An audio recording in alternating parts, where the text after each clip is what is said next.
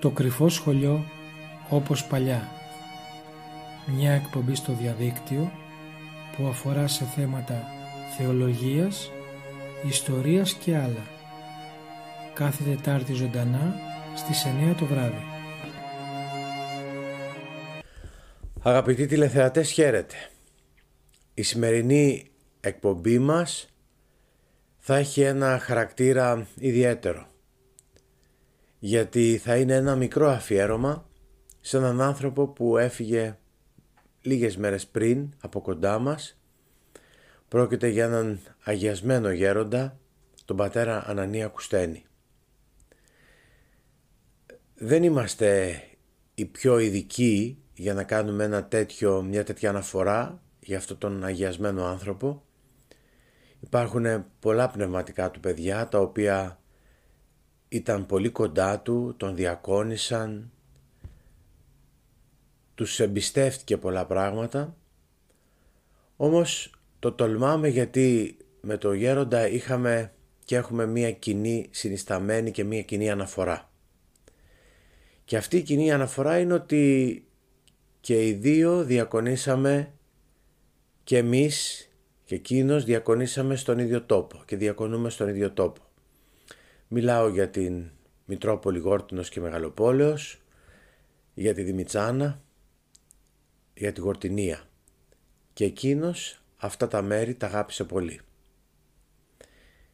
Γι' αυτό και διάλεξε η τελευταία του κατοικία, το σώμα του, να ταφεί στη γορτινιακή γη και μάλιστα πλησίον της Δημητσάνας σε αυτό το μικρό χωριό που λέγεται Καρκαλού σε έναν τόπο που, σε ένα χώρο που ο ίδιος είχε κοπιάσει για να χτιστεί ο ναός της Παναγίας των Βλαχερνών και εκεί δίπλα στο ναό ως κτήτορας θα αναπάβεται η, η σωρός, θα αναπάβεται το ιερό λείψανό του.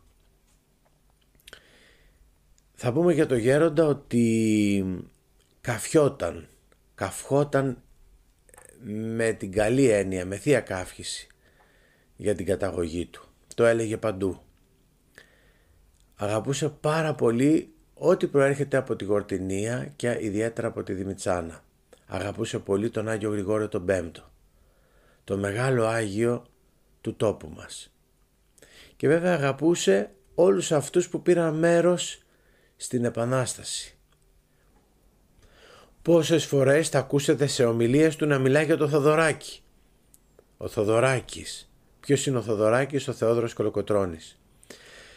Με όλους αυτούς τους αγνούς ήρωες της Επαναστάσεως ε, είχε συνδεθεί, είχε διαβάσει πολλή ιστορία, γνώριζε ιστορία ο πατήρ Νανίας, όπως ήξερε και τα θεολογικά πράγματα, όχι θεωρητικά αλλά εμπειρικά.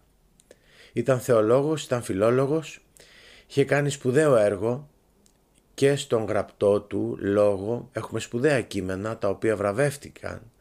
Βραβεύτηκε για αυτό το έργο του, αλλά βέβαια το μεγάλο χάρισμά του ήταν ο προφορικός λόγος στα κηρύγματά του. Θα πούμε ότι ήταν φίλος των Αγίων. Ειδικά με τον Άγιο Πορφύριο και τον Άγιο Νεκτάριο ε, ήταν πολύ συνδεδεμένος. Τους αγαπούσε πολύ και έμαθε μέσα από αυτούς με διαφορετικό τρόπο ποια είναι αυτή η τέχνη η οποία είναι και επιστήμη για την αγιότητα. Βάλτε τα αυτά τα δύο μαζί. Το να βρει κάποιος το Θεό, το δρόμο που οδηγεί στην αγιότητα θέλει επιστήμη αλλά θέλει και τέχνη. Όταν αυτά τα δύο συνδυάζονται τότε πρόκειται για μια ε, εξαιρετική προσέγγιση προς το Θείο. Ήταν λοιπόν και φίλος των Αγίων και για διαφορετικούς λόγους μιλούσε πολύ συχνά για τον Όσιο Πορφύριο και για τον Άγιο Νεκτάριο. Όπως είπα πριν, γεννήθηκε στη Δημητσάνα το 1945, δεν ήταν μεγάλος ηλικία ο γέροντας, απλά είχε ταλαιπωρηθεί αρκετά χρόνια με την υγεία του, τα τελευταία χρόνια από τον διαβήτη ωστόσο με παρησία και θυσία μιλούσε για το Θεό, παρουσιάστηκε, εμφανιζόταν σε πολλές προσκεκλημένος σε πολλές ενορίες της Αθήνας και αλλού και μίλαγε για την πίστη με αυτόν τον πηγαίο και ιδιαίτερο τρόπο τον οποίο είχε. Ε, ήταν ένας αυθεντικός ε, θεολόγος ε, και ένας αυθεντικός Έλληνας. Σε καιρούς που όταν μιλάς για την πατρίδα κάποιοι γυρίζουν και σε βλέπουν με έναν τρόπο κάπως περίεργο, εκείνος μιλούσε όχι με εθνικισμό, αλλά με πραγματική αγάπη για την πατρίδα. Και για τον Χριστό μιλούσε με ιδιαίτερο τρόπο και για την πατρίδα με μια ιδιαίτερη ευαισθησία. Βεβαίως έχει να κάνει αυτό με, την, με το χώρο που γεννήθηκε και την πατρίδα του και καταλαβαίνετε ότι αυτό τον ακολούθησε στα υπόλοιπα χρόνια της ζωής του μέχρι και στο τέλος του. Είχε μία απλότητα στον τρόπο που μιλούσε, γινόταν κατανοητός από όλους και η απλότητα δηλώνει αγιότητα. Ο Άγιος είναι απλός. Αυτό που κυρίως είχε ήταν όμως η αγάπη.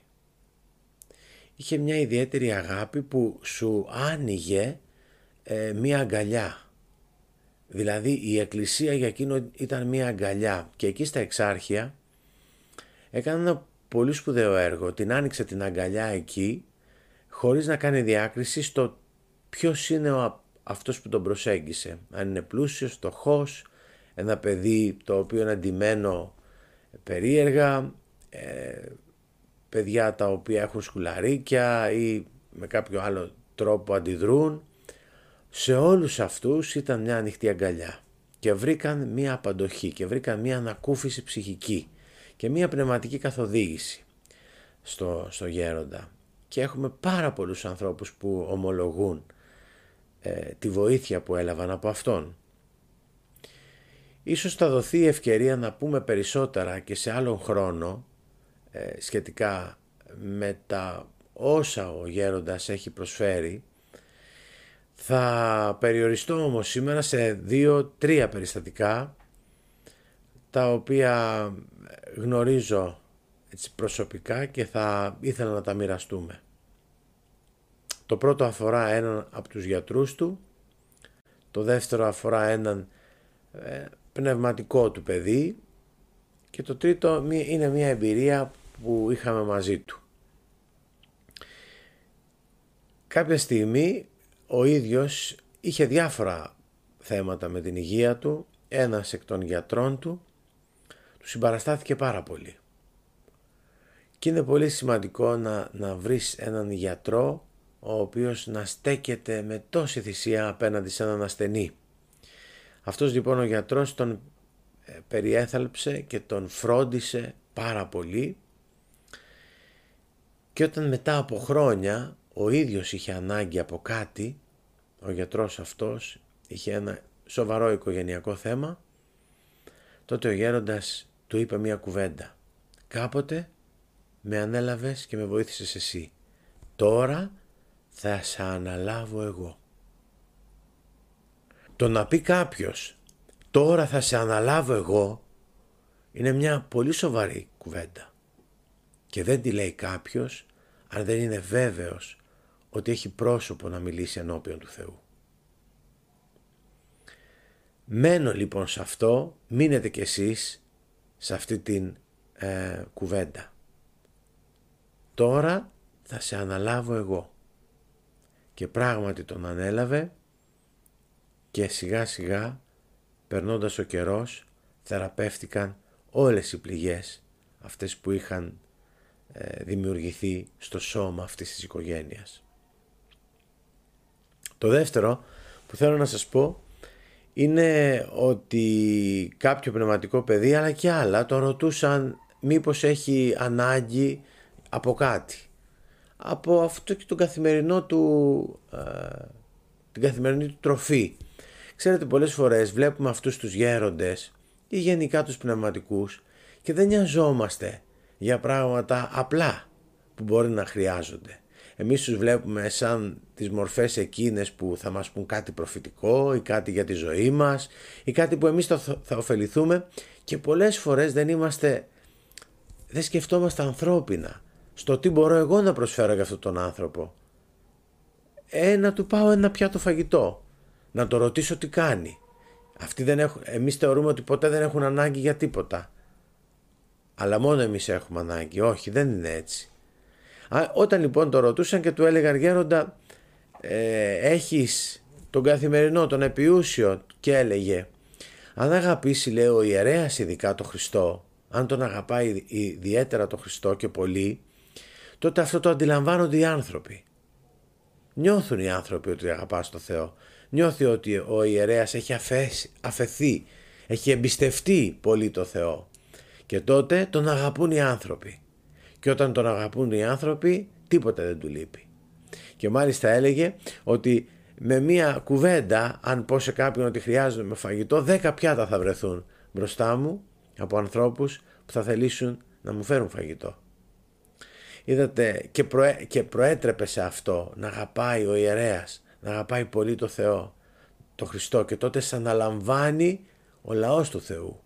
Σε αναλαμβάνει ο λαός ο πιστός και σε κρατούν στα χέρια και εκείνου δεν του έλειψε ποτέ ο άνθρωπος δίπλα του και για, τις, για τους ανθρώπους που στάθηκαν δίπλα του στο νοσοκομείο και για τους ανθρώπους που ήταν δίπλα του σε όλα αυτά τα χρόνια με την ασθένειά του είναι αυτό που έλεγε ο ίδιος εμπειρικά.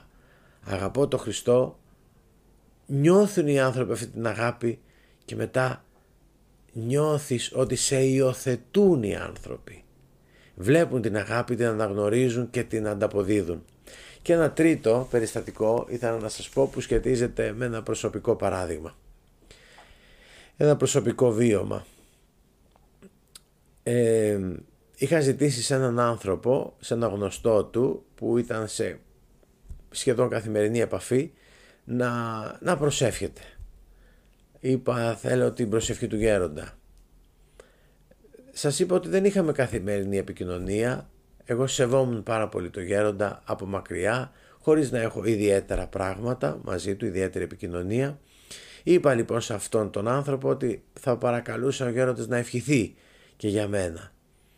Και μου έκανε εντύπωση όταν του το είπε ο άνθρωπος αυτός, είπε και ποιος του είπε ότι δεν προσεύχομαι; Δηλαδή η επικοινωνία αυτή που νόμιζα εγώ ότι είχαμε βρεθεί κάμποσες φορές και πόσους να θυμάται και για πόσους να προσεύχεται, εκείνος δεν το είχε, πάει, δεν το είχε δει καθόλου έτσι. Αντίθετα προσευχόταν άσχετα αν δεν υπήρχε η τόσο ε, συχνή επικοινωνία. Και αυτό είναι νομίζω σημείο αγιότητας, ιδιαίτερης ε, ε, εναρέτου ανθρώπου, αγιασμένου ανθρώπου. Όταν βρεθήκαμε κάποτε, κάθε χρόνο ερχόταν ο γέροντας στην κοπή της πίτας ε, της αδελφότητας των Δημητσανιτών στην Αθήνα. Και ιδιαίτερα τον περιμέναμε εκείνη την ημέρα, κάθε φορά μετά την πρωτοχρονιά που κόβουν την πίτα, Πάντοτε τον περιμέναμε να έρθει, τον περίμενε ο κόσμος όλος, τον περίμενε ο δεσπότης, οι ιερείς, όλοι που τον αγαπούσαμε πάρα πολύ και τον περιμέναμε να μας δώσει χαρά με την παρουσία του. Όταν λοιπόν ήρθε μία φορά, πάντοτε του δίναμε ε, την ε, δυνατότητα ε, να έχουμε και εμείς τη χαρά να είναι μαζί μας, ντυμένος τα ιερατικά του το πετραχύλι του. Και είχε λοιπόν ένα πετραχύλι το οποίο ήταν ταλαιπωρημένο πετραχύλι, θα το έλεγα έτσι, και δεν φαινόταν ωραίο στην όψη και βρήκα τότε μία ευκαιρία. Είχαμε ένα ωραίο πετραχύλι και του είπα «Γέροντα θα αλλάξουμε τα πετραχύλια μας». Και εκείνος με μία απλότητα, χωρίς να σκεφτεί καν, είπε «Ασφαλώς ναι». Έδωσε λοιπόν το πετραχύλι μου και πήρα το δικό του. Και από τότε, χρόνια τώρα, το πετραχύλι αυτό το έχω βάλει σε μια κορνίζα και το έχω μέσα στο δωμάτιό μου γιατί το θεωρώ ιδιαίτερη ευλογία. Είμαι σίγουρος ότι με αυτό το πετραχύλι ξεκούρασε εκατοντάδες για να μην πω χιλιάδες ψυχές και θεωρώ ότι είναι πραγματικά αγιασμένο. Έχουν πάπου. Ο γέροντας ζήτησε να ταφεί ε, στον τόπο μας, δίπλα στο ναό που ο ίδιος πρωτοστάτησε για να χτιστεί ένα ναό της Παναγίας. Και θεωρούμε μεγάλη ευλογία το ότι τώρα το λείψανό του θα είναι ανάμεσά μας.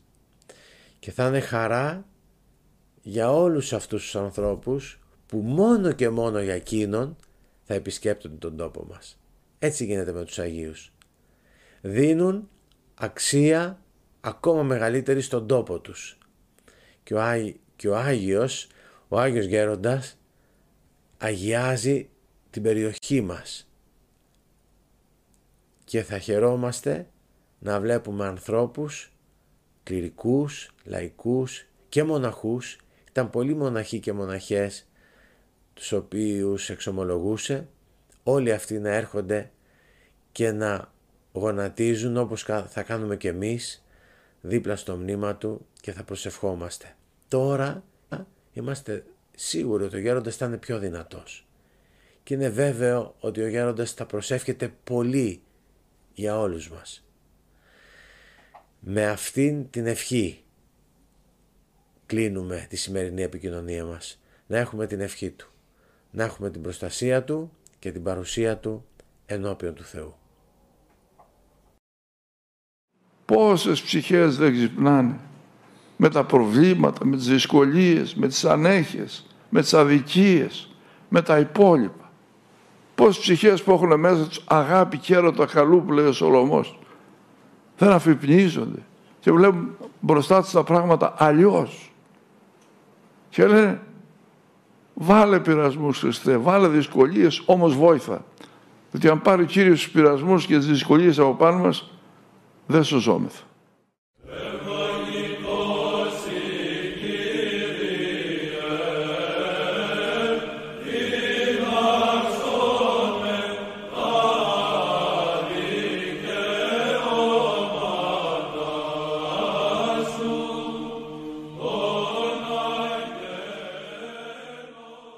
είναι το βάθος αυτού που δεν φαίνεται. Κρύβει πλούτια ο άνθρωπος που λέει ο εθνικός ποιητής. Πολλά πλούτια. Γιατί μέσα έχει το κατοικώνα. Με το βάφτισμα έχει το Χριστό. Τον παράκλητο. Τη σκέπη του Θεού Πατρός στην Αγία Τριάδα. Και κάνουν μονή, διαμονή, τόπο διαμονής η Αγία Τριάδα. Μέσα στον άνθρωπο και στη ζωή του. Ο Υιός του Θεού αφού είναι και Υιός του ανθρώπου μας πήρε πάνω του. Ενώθηκε με την ανθρώπινη φύση και ουσία. Ταυτίστηκε με εμάς. Ενώθηκε οντολογικά μαζί μας. Και αυτό τι γίνεται, δεν καταργείται ποτέ. Δεν καλό να μην σαρκωθεί. Τώρα τελειώσαμε. Τώρα τελειώσαμε. Τώρα τελειώσαμε. Είμαστε ενωμένοι. Όχι μόνο χριστιανοί, όλοι. Αλλά οι χριστιανοί το ξέρουν, το συνειδητοποιούν, το χαίρονται και τον ευχαριστούν. Οι άλλοι τι είναι, μελοθάνατοι του χριστιανισμού. Περιμένουν δηλαδή να μπουν μέσα στην Αγία Εκκλησία. Ιστορικά ανήκουν, δείτε εφόσον σαρκώθηκε ο Κύριος μας πήρε πάνω. Τώρα τι θέλει; Να λειτουργήσει και το αυτεξούσιο, να οικειοποιηθούμε και εμείς τη σωτηρία, την αντικειμενική που έκανε. Και να βρούμε τι παιδιά, την ησυχία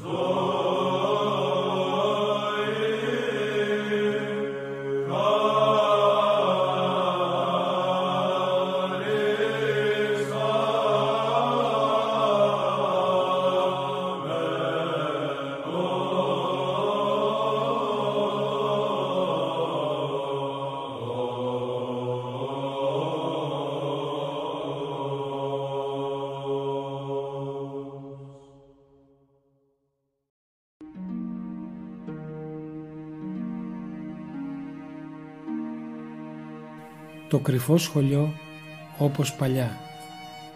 Μια εκπομπή στο διαδίκτυο που αφορά σε θέματα θεολογίας, ιστορίας και άλλα. Κάθε Τετάρτη ζωντανά στις 9 το βράδυ.